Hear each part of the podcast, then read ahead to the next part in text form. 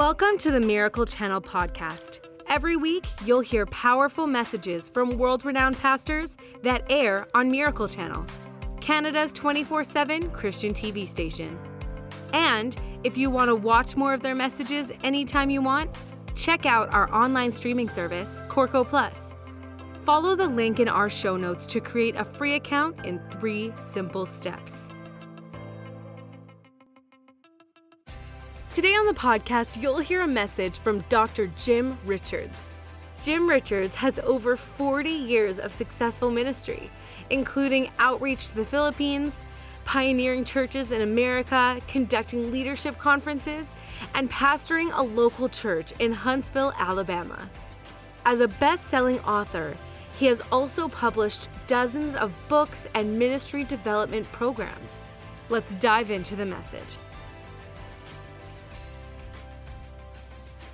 When I was born again, and I got saved on the streets. I wasn't in church, uh, had had never been to church, but just a few times in my whole life. But uh, I opened the Bible and read the New Testament through uh, probably a couple times before I ever went to church. And it, then it wasn't long until I said, "All right, I'm going to read the whole Bible through." And there is a new believer, only being born again just a little while. I found the story where uh, where God sent Samuel out to anoint David as king. Of course, Samuel didn't know it was going to be David. And when he got there, he was about to pick the wrong guy, all based on external factors. And God spoke to him and said, Look, don't look on the outward appearance. He said, Because he says, I don't look on the outward appearance, I look on the heart. And I can remember that night just as clear as a bell and realizing that God was a heart God, that what he was looking at was my heart. Now, is behavior important? Yes, behavior is incredibly important, particularly as it, as it relates to trying to have relationships with other people. Because if your behavior is out of control, then you're going to be hurting and offending other people all the time, and you're never going to have good relationships. So, yeah, behavior is important, but what makes behavior most important is when behavior changes just because your belief changes, not because you're trying to make it change per se.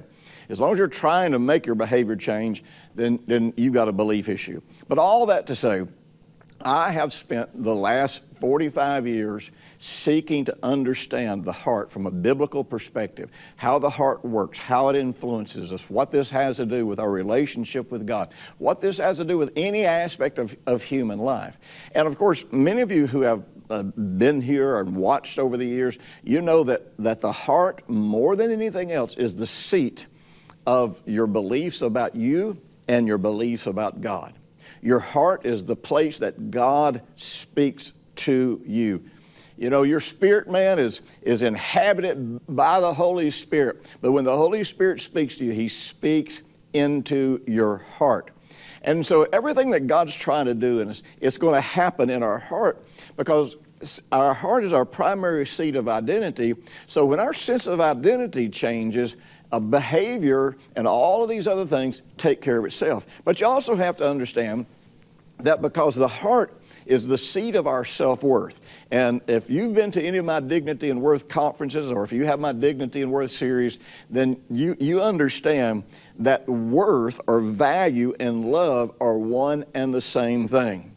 Love is not uh, the sexual uh, inclinations that you have towards someone. Love is not the is not just how excited you are when you see them. All that can be about selfishness. All that can be about it can be about meeting your need.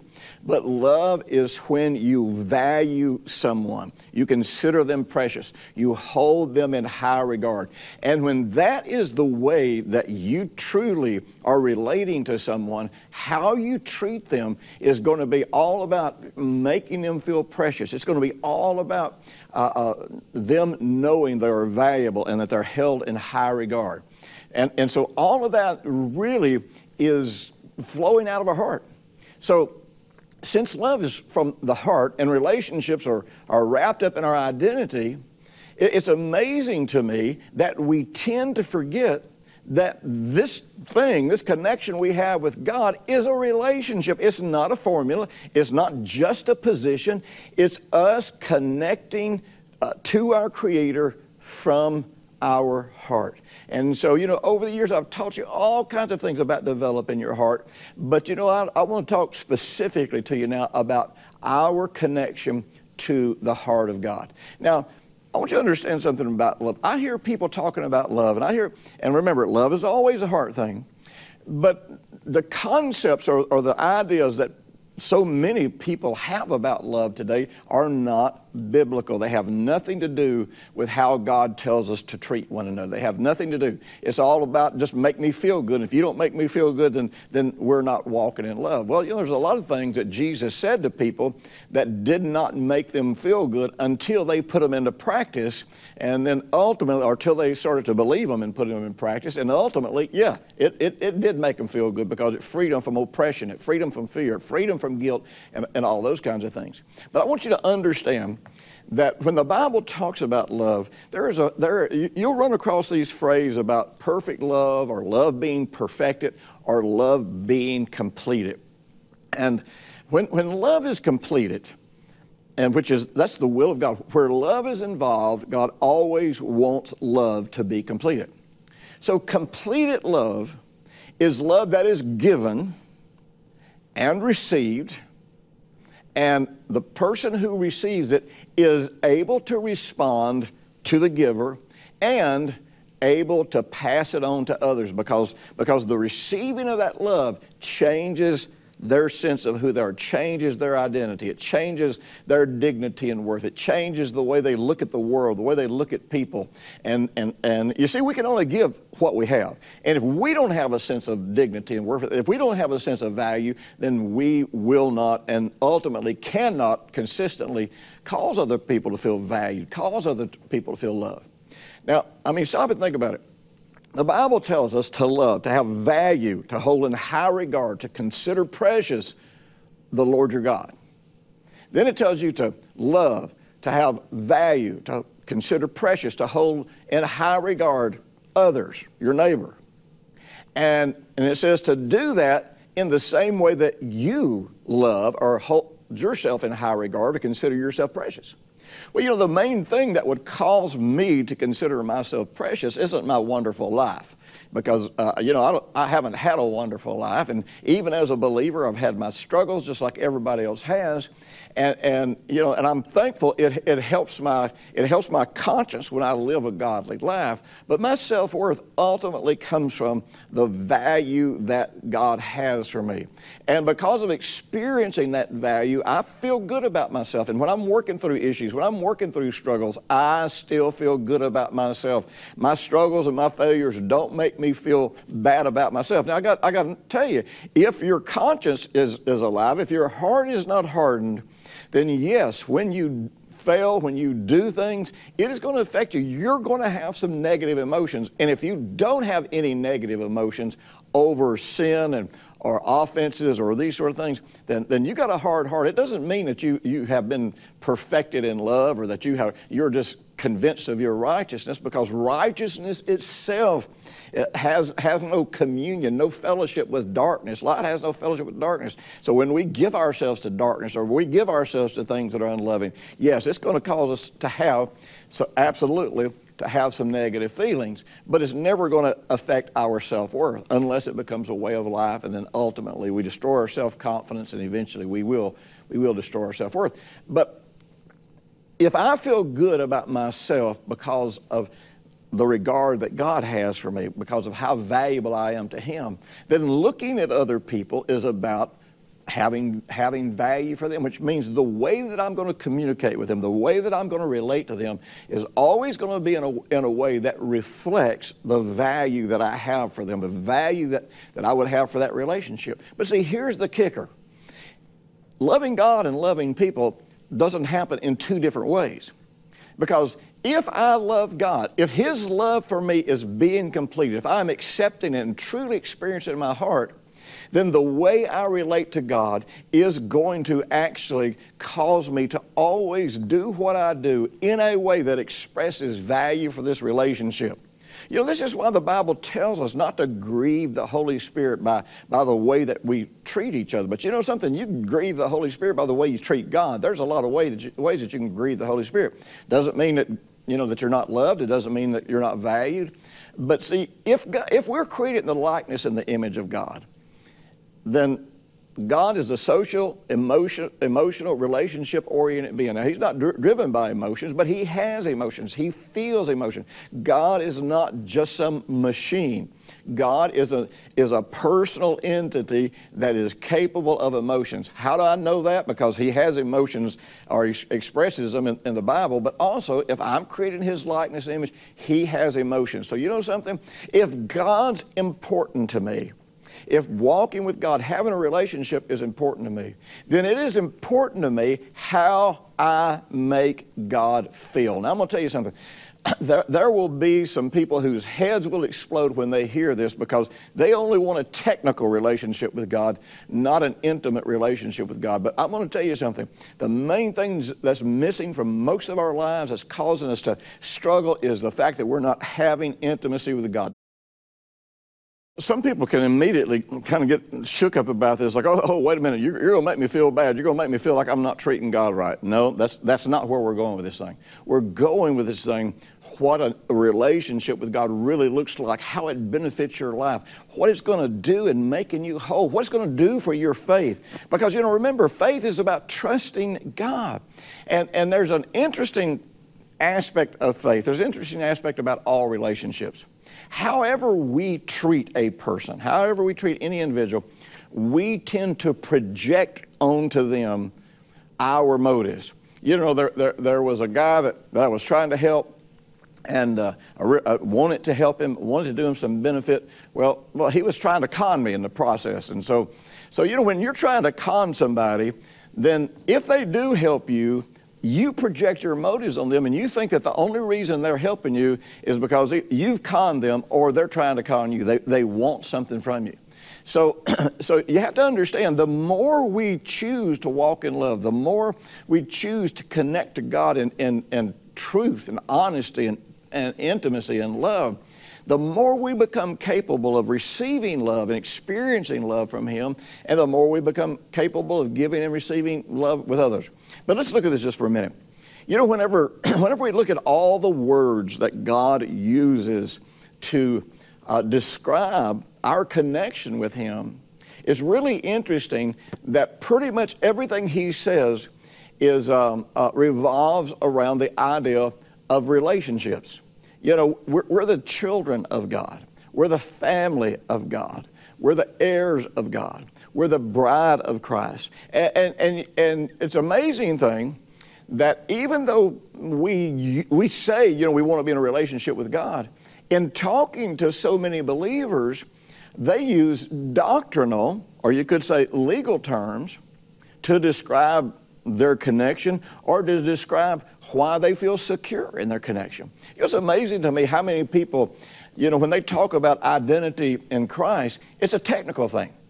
When they talk about uh, uh, connecting to God or knowing God or where they, where they are with God, I very seldom ever hear people talk about that in relational terms. They tend to talk about it of, of you know, I'm, I'm hidden Christ in God, and and and you know, uh, this is this is what's mine in Jesus, and and so and so we're looking at what we have in Christ. We're looking at all these factors. And we're, we're just making them ours or claiming them as ours based on just the legality of the fact that the word says that they're ours. And, and, you know, that's not totally wrong because we have to be absolute about the word. But what I have found is that, that many people who have the right legal expression of what we have in Christ don't really have any or very much experience about how that pans out into a relationship. Because all of these things that make us secure with God, all of these things that build a connection with God, all of these things that we have in Christ should be things that lead us into more of a relationship and less of just a legal description, less of just us, uh, uh of us being able to define what's technically ours. Now, you know, one of the most common models that God uses in talking about our relationship with Him is marriage. And you know, the sad thing about that is in today's economy, marriage is so, the concepts of marriage are so perverted and people are throwing away marriage. You know, uh, one of the things that one of the things that the left did for years and years and years, the left has always sought to destroy the family in America. And, and really, by creating a welfare state for uh, first for minorities and then ultimately for many whites, one of the things that happens is sometimes for, for a single uh, mother, it's economically better for them to not marry the father and ha- keep that child out of wedlock so that they can get more benefits. And, and that was the intention, uh, or part of the intention behind creating a welfare state, is to begin to break the family up, begin to get the father out of the family. So, one of the things that has happened over the years is there's, uh, there's little realization among much of the population about the role of a father. And when you talk to some people about relating to God as a father, that's, they have no capacity because, because either their father was an abuser, or their father just wasn't present, was just never there. And the sense of God always being there, always being attentive, is just beyond the emotional grasp of so many people in, in our society. Well, you know, now, of course, uh, uh we got fathers knocked out. Now, ultimately, the destruction of the family unit that, that, that takes place and the value of marriage and how to have a great marriage. People today don't know how to have a great marriage, they don't know how to build a relationship. And so, so to the degree that we lose these types of values, I want you to know it diminishes our capacity to, to connect with and understand God. But marriage is probably one of the clearest pictures or metaphors of our connection with God. Now, keep in mind, it takes the same elements to have an incredible marriage, the same emotional elements, the same uh, elements of commitment uh, to have a great marriage as it does to have an incredible relationship with God. Now, all of you are familiar with, with scriptures about marriage and, and our relationship with God or being describing it. You know, like in Ephesians 5, uh, it says, Therefore, be imitators of God as dear children and walk in love as Christ also loved us and gave himself for us, an offering and a sacrifice to God. Now, if I'm imitating God, then I am walking in love, especially to my neighbor first and foremost, but then ultimately even to my enemies. So God wants us to be like Him. Jesus came and showed us exactly what God was like by walking in love and healing people and helping people and blessing people, setting people free from from demonic oppression or any kind of oppression, giving people hope. All of the things that Jesus brought, He did that because that is God's character and nature. That is, that's what God does for all of us, and Jesus came and showed that to us. And Jesus says, Now, if, if you want to be my disciple, and if you want to express yourself like children of your Heavenly Father, then this is the way your Heavenly Father does it. This is the way Jesus modeled it. And if you want to be godly, this is, this is the primary way you're, you're going to be godly, is you're going to walk in love. And like I say, the place that we should Uh, uh, should walk in love more than anywhere else is in our relationships. So, you know, Ephesians 5 25, it says, Husbands, love your wives just as Christ also loved the church and gave himself for her. Not, not dominated her, not controlled her, but gave himself. And then down in verse 30, it goes on to say, For we are members of his body, of his flesh and his bones. And for this reason, a man shall leave his father and mother and be joined to his wife, and they two shall become one flesh. But verse 32 tells you, uh, gives you incredible insight. It says, Now, this is a great mystery, but I speak concerning Christ and the church. So, in other words, all this stuff I'm talking about marriage, even though it applies to marriage, he's saying, but I'm really talking to you about this mystery about our relationship with God uh, through the Lord Jesus Christ, as us being the bride of Christ. Now, one of the major differences between what happens in marriage and what happens in our relationship with God is this God is the one being and the only being in a relationship that is able to love perfectly and uncompromisingly. So, it, with God, we're never dealing with Him being in a bad mood. We're never dealing with Him being aggravated with us because of our problems. Now, but that doesn't mean we can't hurt Him. That doesn't mean that we can't affect the heart of God. but He is always going to love us with, with a perfect love. So we got to realize that our desire, willingness, and capacity to love in our relationships actually reflects more about our spirituality and more about our relationship with God than any single religious thing that we do. You know, you know, I tell people all the time the greatest measurement of spiritual maturity is our capacity and our willingness to experience and express God's love. And if we're not experiencing and expressing God's love, man, you can quote all the scriptures in the world, you can work miracles, you can do all these things. And, and you know, Corinthians 13 tells us, but without love, it's pretty much all meaningless. It might help somebody else, but it doesn't help you. You know, God loves us. You know, the Bible paints a portrait of God eagerly watching over us, proactively seeking to protect us, doing all He can to promote and facilitate a, a loving, life giving relationship. You know, Psalm 145 9, I love this, this scripture. It says, The Lord is good to all, and his tender mercies are over all of his works. In other words, God is always anxious to uh, and in everything he does, his tender mercies are always over everything that he does because God wants us to have this incredible experience of feeling and experiencing love from him so that, so that we just never feel lack, so that we never feel alone, so that we never feel bad, so that we never feel like He's not, he's not there for us. But I'm gonna, I'm gonna dive into everything I've said now is really just to get us to this point. And in a few minutes in the mentoring moment, we're to get really serious about this point. But Proverbs 16 6 says this In mercy and truth, atonement is provided for iniquity, and by the fear of the Lord, one departs from evil. You know, I was, uh, I've always known, and, and, and you'll see this in the scripture, when Jesus quoted Deuteronomy 6.13, where it says, to fear the Lord and him only shall you serve, he quoted that word as worship. And so either he doesn't know the language or we don't recognize the language. And, and one of the most common realizations of the, of the word fear of God as relates to fear, it's not talking about being afraid of Him hurting you. As a matter of fact, uh, the Apostle John says, if you're afraid of Him hurting you, th- then really you don't believe that He loves you with a perfect love. You, you, you're really off based on your concept of love.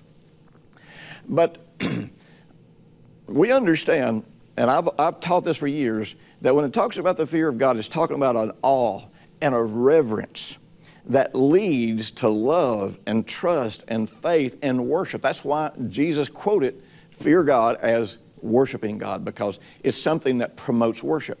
But, but I, was, I was doing some research um, from a, a, a, a Hebrew scholar, and he was talking about the fear of God, and I saw something I'd never seen.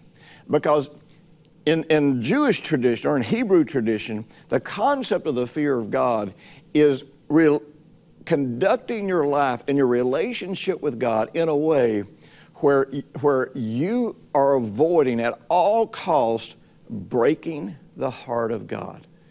In other words, the fear of God is being afraid of hurting God in his heart and his love for you.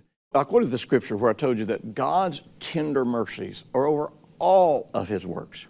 I remember for years back in the 70s, uh, I, I, just, I, meditated on that passage of Scripture and began, began to see that, that God's not just interested in what He does for us, but He is interested that what He does for us conveys incredible value. It, it, it actually produces in us the, the realization, the feelings, the sensation of being valuable and precious and, and held in high regard.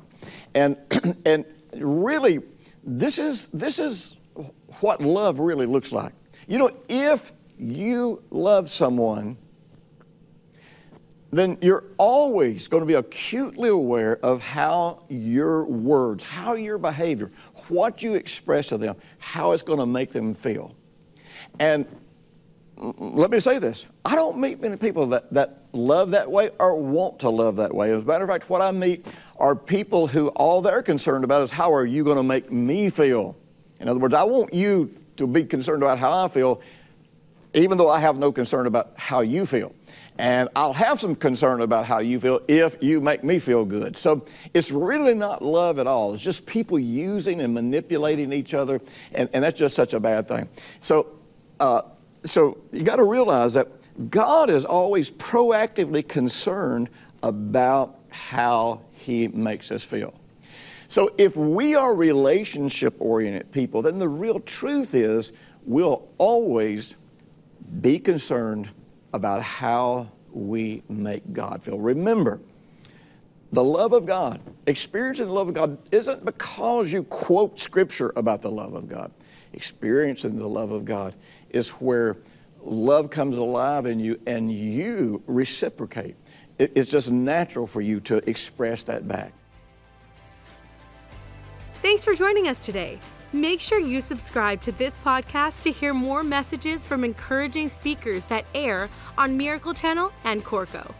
Rate this podcast and write a review if you haven't already. And share this message so others can be encouraged by this teaching too. We hope you were inspired by today's message. God bless.